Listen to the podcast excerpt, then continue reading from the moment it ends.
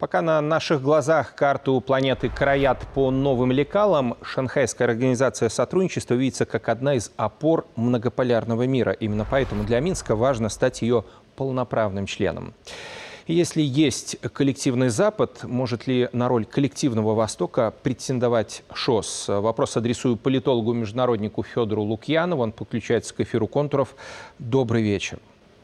Конечно, Беларусь – это страна, э, скажем так, калибра несколько иного, чем э, даже самая Индия или Пакистан, э, или даже Узбекистан, очень крупное населенное государство. Но смысл и преимущество ШОС заключается в том, что малые и средние страны могут играть максимально полезную роль по той причине, что у них нету тех естественных противоречий, которые есть у крупных стран. Даже у России и Китая, даже у и, там, России, Индии, Китая, Индии тем более. Большая страна – это большая страна, это великая держава, у которой свои интересы, которые никогда не могут полностью совпадать с другими, даже дружественными.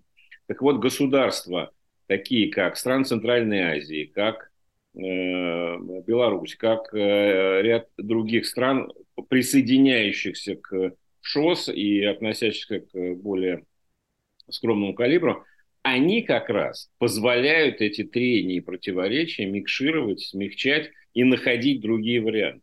Что же касается, чем это полезно, собственно, вступающим, понятно, что это подключение к гигантской инфраструктуре, которая, ну, в принципе, могло бы происходить и другими путями. Понятно, что ШОС – это не панацея. Но в то же время вот эта вот постепенная выработка неких новых систем, которые в перспективе будут все более и более скоординированно работать, а мне кажется, что это уже та тенденция, которая никуда не денется. Чем бы не закончились те кризисные события, которые мы сейчас наблюдаем. Не могу не вернуться к одной из э, тем этих контуров. Новая порция информационной пены вокруг взорванных северных потоков. Есть ли ложка правды вот в этой бочке лжи? По этим всем публикациям, которые идут, такое впечатление, что ну, подплыл водолаз, прилепил там гранату и все. Это диверсионная акция гениального масштаба. То есть, ну, действительно, если считать, что Украина на это способна, то это ого-го какое государство. Но, скорее всего, все-таки, так сказать, не обошлось без эм, других помощников. Вот. Я, я думаю, что это сейчас будут вот таким образом размазывать по любым версиям. Ведь э, уже, уже, значит, э, вот одно, другое, третье выдали, теперь можно вести бесконечную полемику. Неужели это Украина? Да нет, да ладно, ну что, не может быть. А вдруг все-таки? Ну и так далее.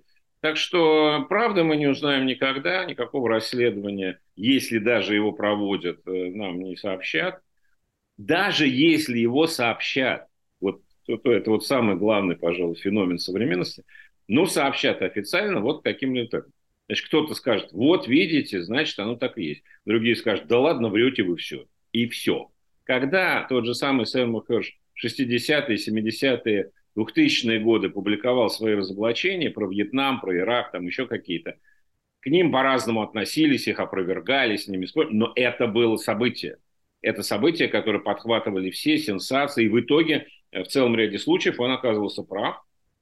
Сейчас, да ладно, господи, мало ли. И все. Вот так вот теперь. Спасибо. Это был политолог-международник Федор Лукьянов.